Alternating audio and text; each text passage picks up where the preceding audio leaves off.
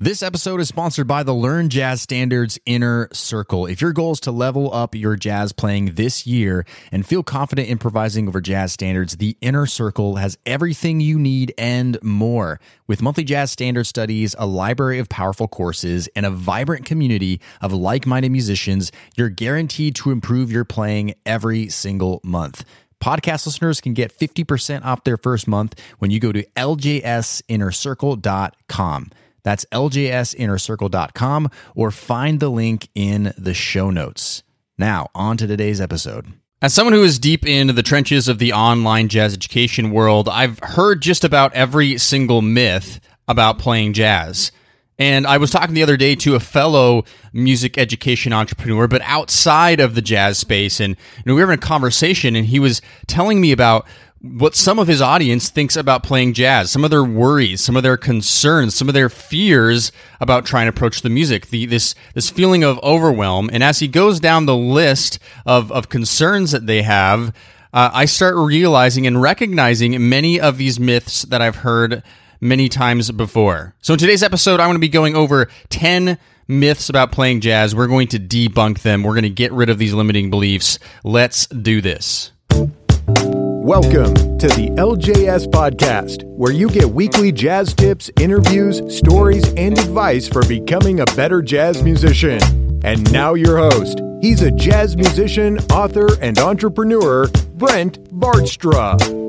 All right, what's up, everybody? My name is Brent. I am the jazz musician behind the website learnjazzstandards.com, which is a blog, a podcast, and videos all geared towards helping you become a better jazz musician. Hey, welcome to another episode, episode 134 of the LJS podcast. And as I was saying in the intro, today we're going to be talking about 10 myths about playing jazz that I know are weighing down on a lot of people, a lot of listeners today. And I want to debunk them one by one because we can't deal with these limiting beliefs and continue to improve as jazz musicians or just musicians in general. So we're going to work through these together. Now, I am basing this off of a video that I actually came out with about a month ago on our YouTube channel. I'm going to link that up in the show notes today, uh, learnjazzstandards.com forward slash episode 134. Uh, but I, over in that video, I talk about five myths, and I'm going to go over those five myths today too, but those myths are more geared towards beginners or those that are trying to enter into the jazz realm and learn how to play jazz. So we're going to go over those because I know we have those of you in the audience today that are that are coming from that angle, but I also know that we have a lot of players uh, listening that are in the trenches already. You are uh, an intermediate player. You're trying to get through this. Maybe you're even advanced. I mean, we have a whole range of spectrums of skill levels and experiences uh, who listen to this show. So I have an additional five that I, I really want to go over. I I love this concept of these myths because these are these doubts and these these limiting beliefs that are swirling through our heads all the times as musicians and really when it comes down to it becoming a better musician of any kind in my personal opinion is at least 50% mental right it's not it's 50% skill and actually being able to you know execute the ideas but 50% of it is really the psychology going behind it and that's why we do talk about that stuff on this show so that's why I find this episode to be super important and, and it's going to be super enlightening. So definitely stick to the end. Uh, I, I, did originally also take this idea of myths um, from my free mini course called Accelerate Your Jazz Skills, uh, which I very briefly, very, very briefly go over those in, in that course because we have a lot of other really important stuff to cover in that course. But just in case you have not signed up for that course yet, it's completely free. Go to Accelerate Your com and get signed up for that. Uh, it's uh, it's been a valuable mini course for those who have gone through it. All right, let's do this. Let's jump right into those 10 myths.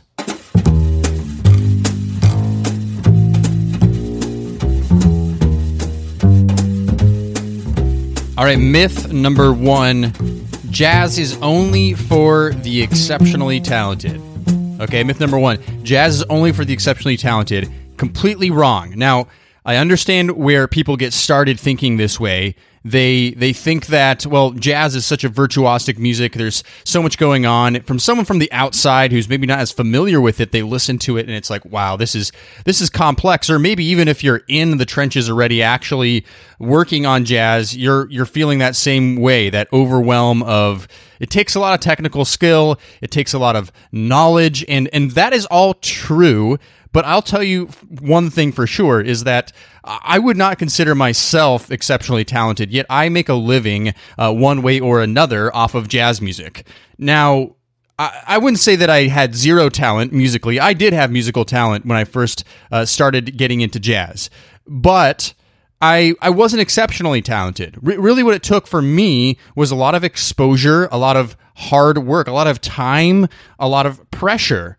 And on top of that, it just took a lot of, you know, starting step by step, you know, you know, one step into the pond and, you know, finally my my waist is in there and then all of a sudden I'm I'm wading in water and now I'm swimming across it and that that's how it goes with every skill, right? Jazz is not that much different from learning any trade or any skill, okay? So let's get rid of that limiting belief right now. Jazz is only for the exceptionally talented. That is not true.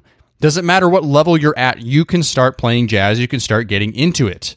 All right, myth number two you need to learn a bunch of fancy scales. Okay, you need to learn a bunch of fancy scales.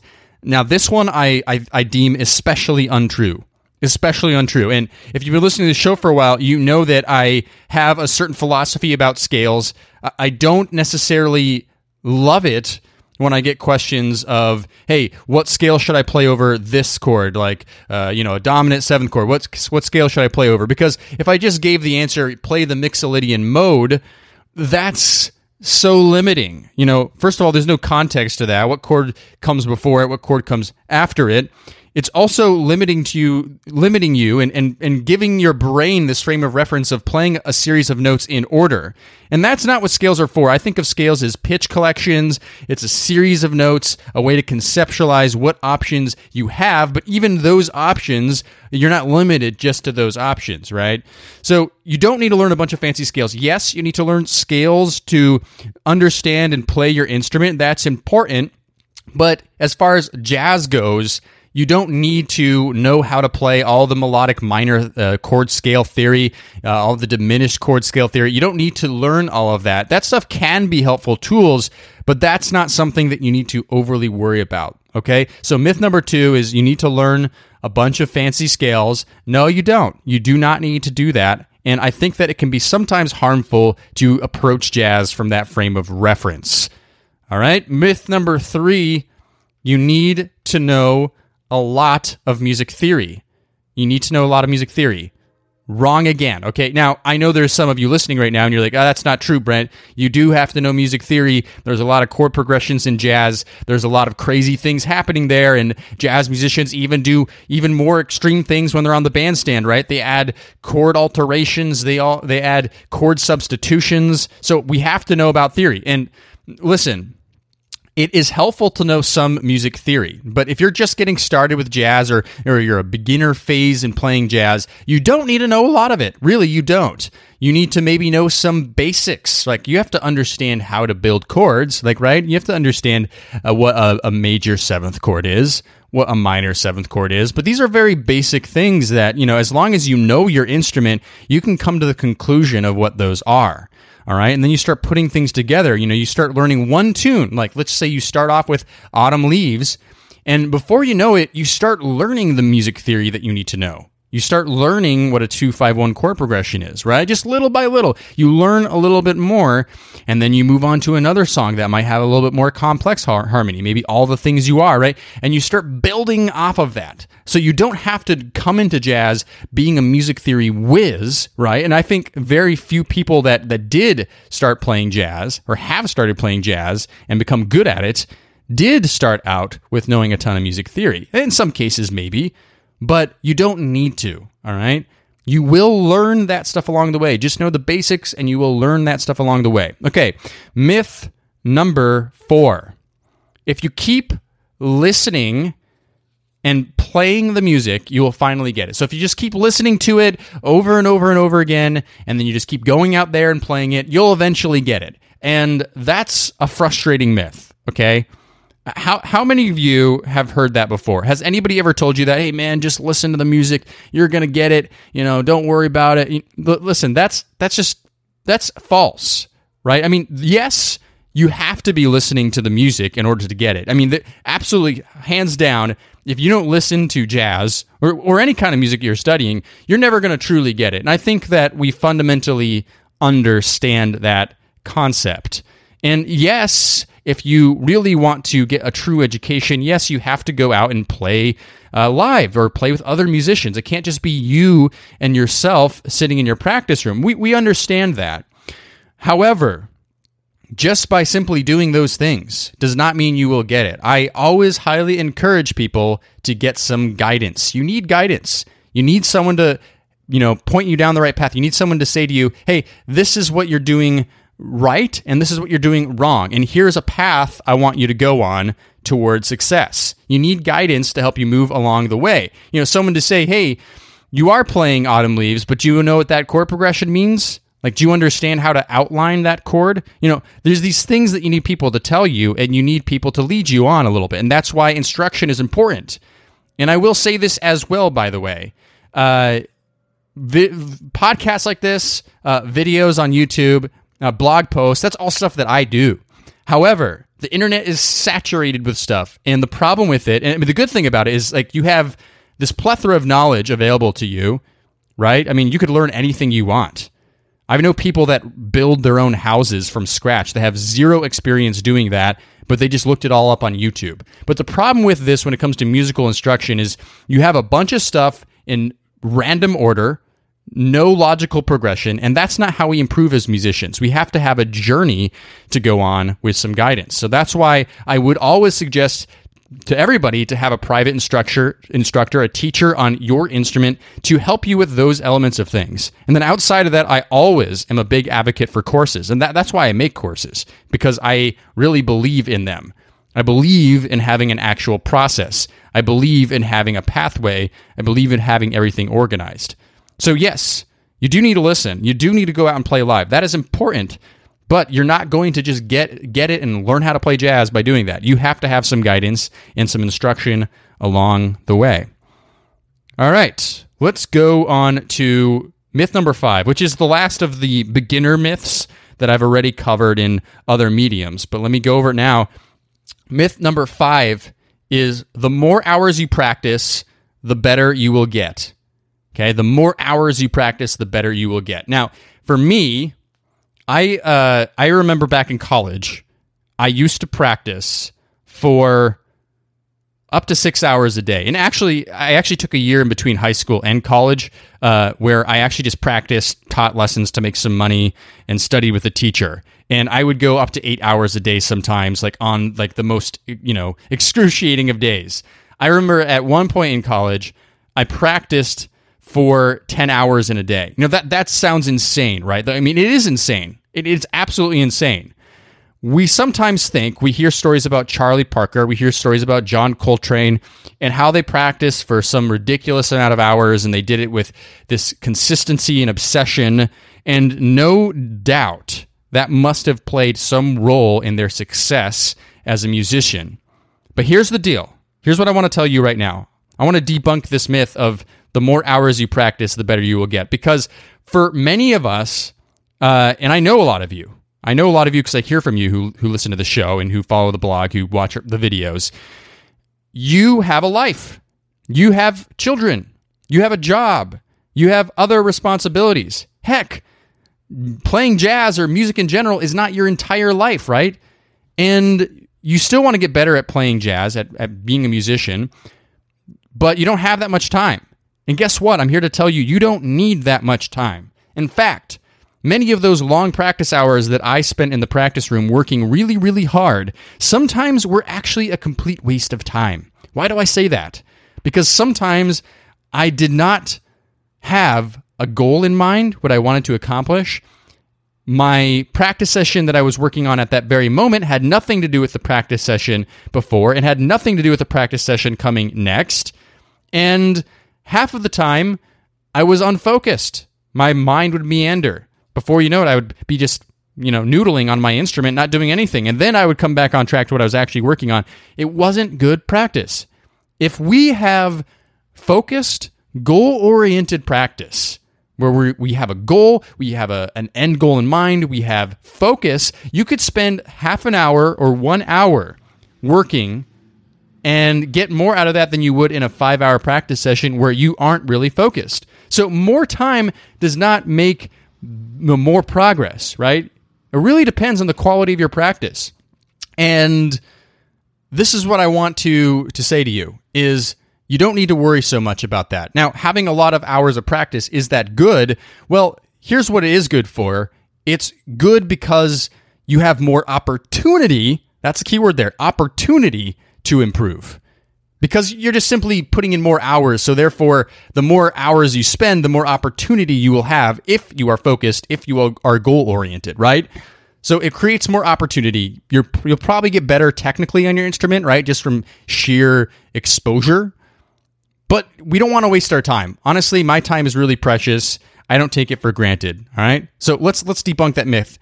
All right, so we're halfway through our myths now. Let's move on to another set of five myths that I think really apply to those of us who have been working on jazz for, you know, any period of time. You know, you may have resonated with some of them before, but if you're, you know, been practicing for a while, maybe you're an intermediate player. I mean, you could still be a beginner player, maybe you're an advanced player. Uh, some of these might sound familiar to you. Okay, so myth number six you have to master something before you move on.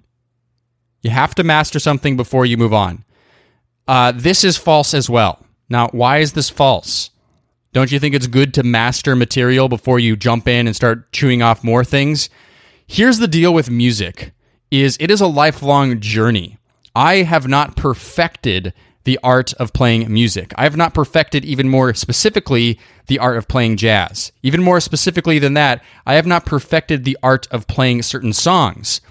And even more specific than that, I have not perfected the art of playing over certain chord progressions. We can go even deeper into that. You know, it's always a learning process. And you have to have that mindset if you want to become a better jazz player, if you want to become a better musician. So I do hear this from members of my 30 Steps to Better Jazz playing students, also people in my companion courses, like uh, my Jazz Standards Playbook Companion course. People ask me, they send me an email, they say, Hey, I don't know if I should move on to the next lesson. I worked this many hours on this, and I just feel like it's not perfect, so I don't know if I should move on to the next lesson.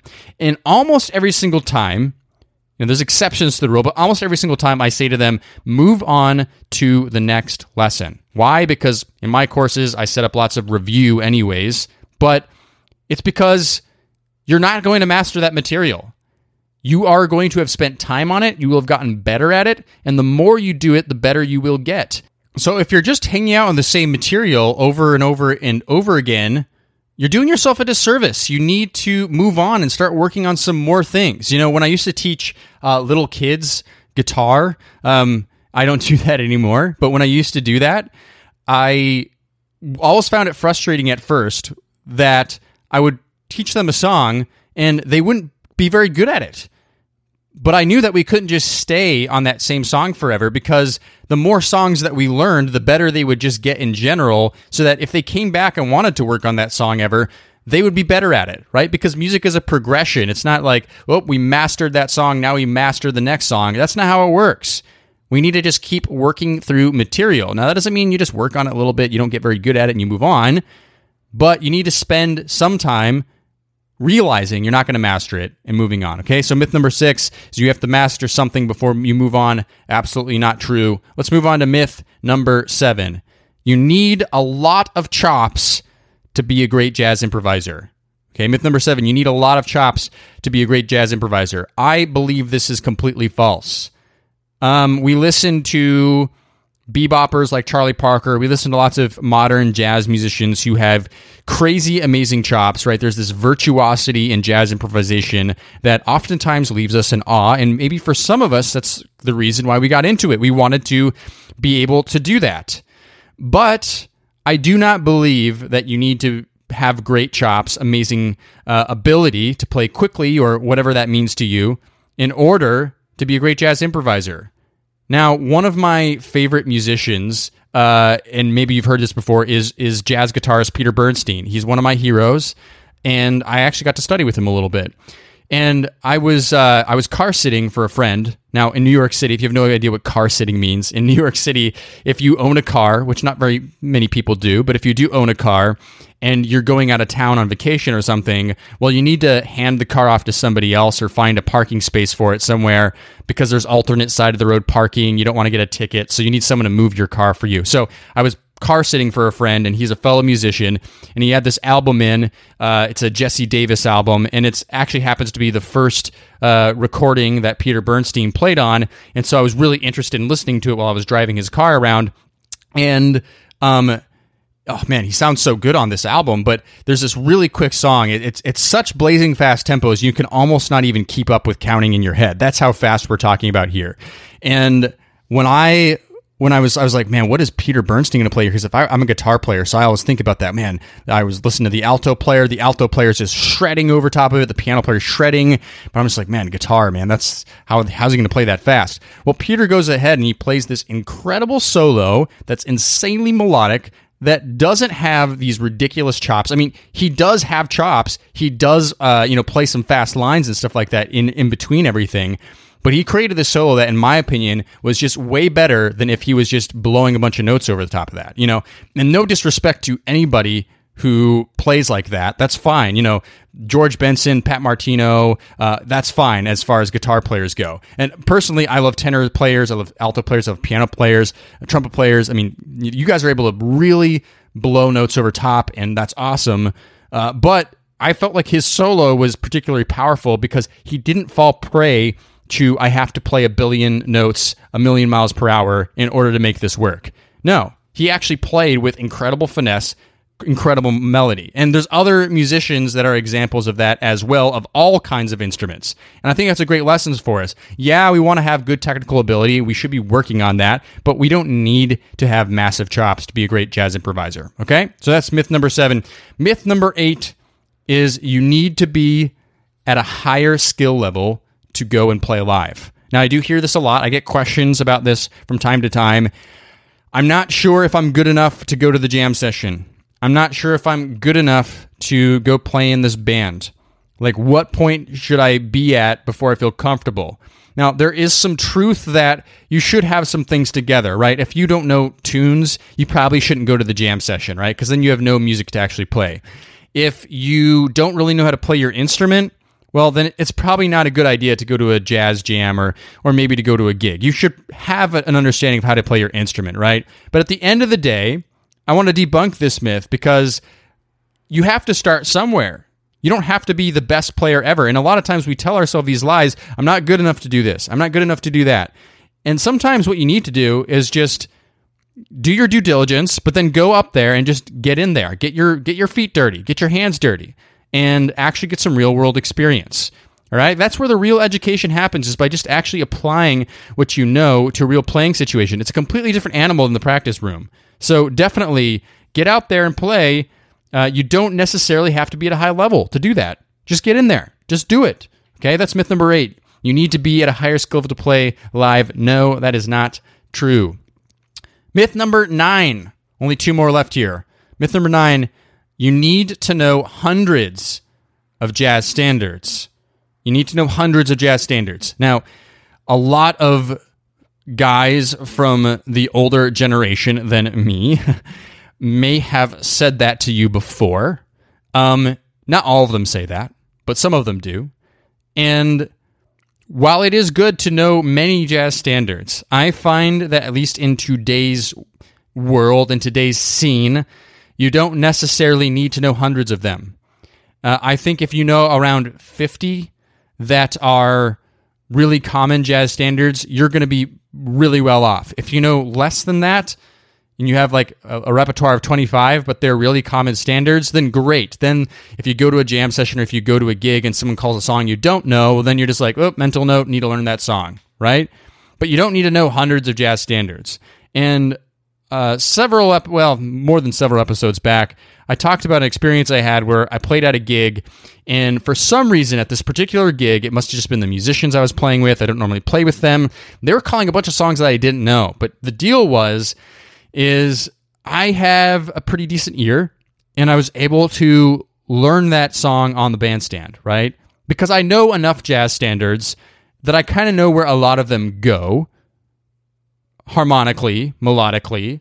So I was able to just catch on to them, right? So I have that skill. I have that ear training skill. I have that exposure skill. So you don't have to know every single song. And that, that's a big that's a big thing that people are scared of. I'm too scared to go to the jam session. I'm too scared to play on this gig because what if they call a song I don't know? Well, all you have to do is just say, "Hey, guys, I don't know that song." All right? I just don't know that one. And they'll most people will say, "Okay, let's do a different one that we all know." And maybe you can make a suggestion.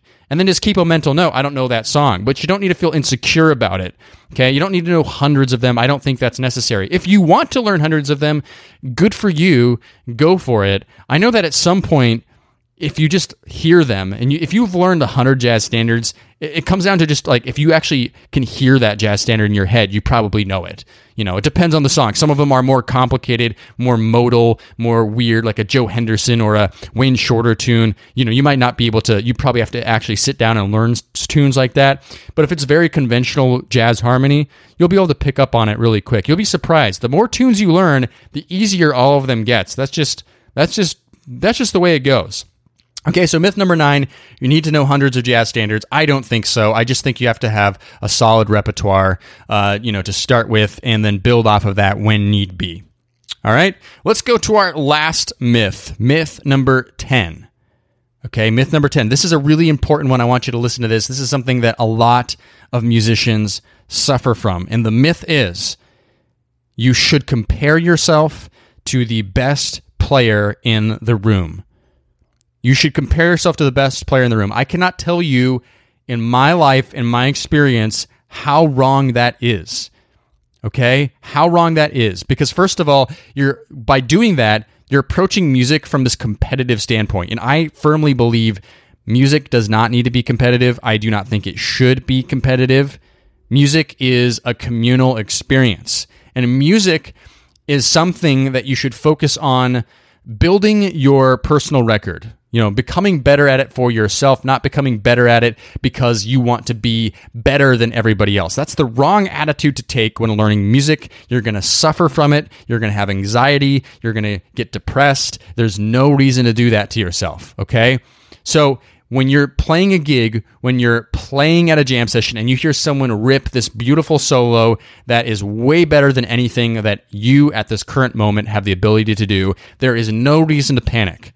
There is no reason to feel bad. There is no reason to beat yourself up at all. It's a waste of your time. And every single time I find myself doing it, I slap myself on the hand because it's a complete waste of my energy and time. You don't need to compare yourself to the best player. You can be inspired by the best player. You can try to reach for their level, but there's a difference between approaching that with an attitude of jealousy or shame upon yourself than personal growth right? If you have this growth mindset attitude towards it, then it's going to be healthy. And that's easier said than done.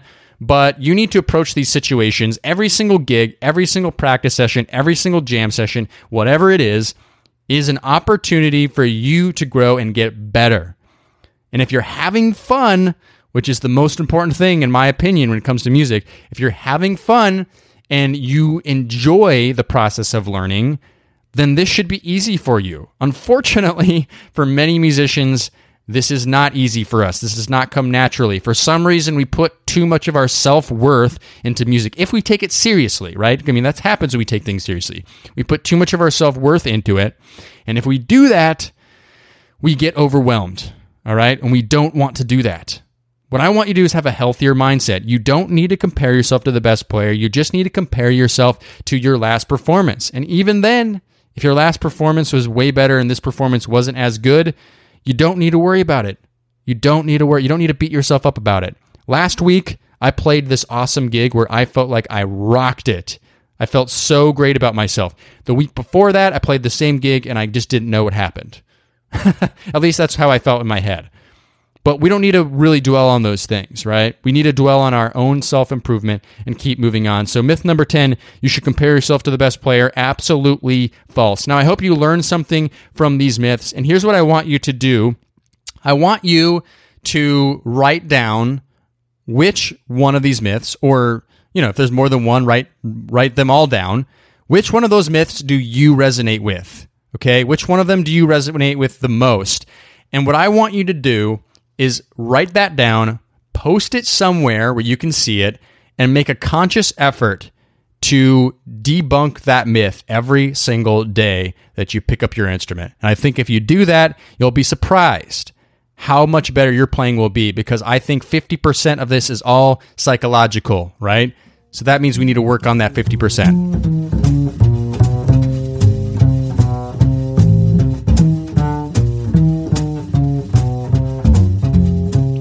All right, that's all for today's show. I want to thank you so much for listening and for tuning in. I hope you learned from these myths today that we've debunked some of these limiting beliefs, that we can start reaching for higher things, higher musical goals. Now, as I have mentioned at the beginning of the show, if you haven't taken my free mini course, Accelerate Your Jazz Skills Three Steps Towards Jazz Improv Freedom, I want you to do that. It's accelerateyourjazzskills.com is where you can sign up for that for free. It also happens to be a required intro course to my 30 Steps to Better Jazz Playing practice course, uh, which we have hundreds and hundreds of students in there right now getting big results. So, regardless if you want to take that course at the end, you're going to get a lot out of Accelerate Your Jazz Skills. So, that's accelerateyourjazzskills.com.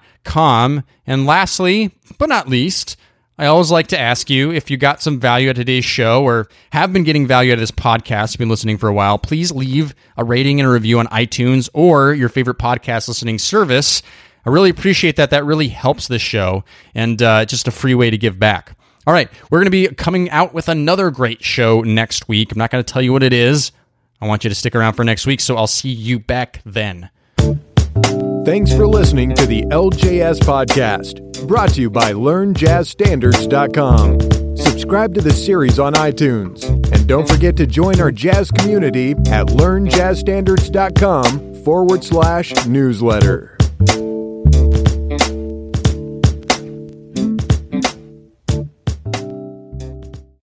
Hey, podcast listener, would you like to ask me a jazz question and get it answered here on the show? Then go to learnjazzstandards.com forward slash ask. That's learnjazzstandards.com forward slash ask. I look forward to hearing your question and answering it on a future podcast episode. Learnjazzstandards.com forward slash ask or find the link in today's show notes.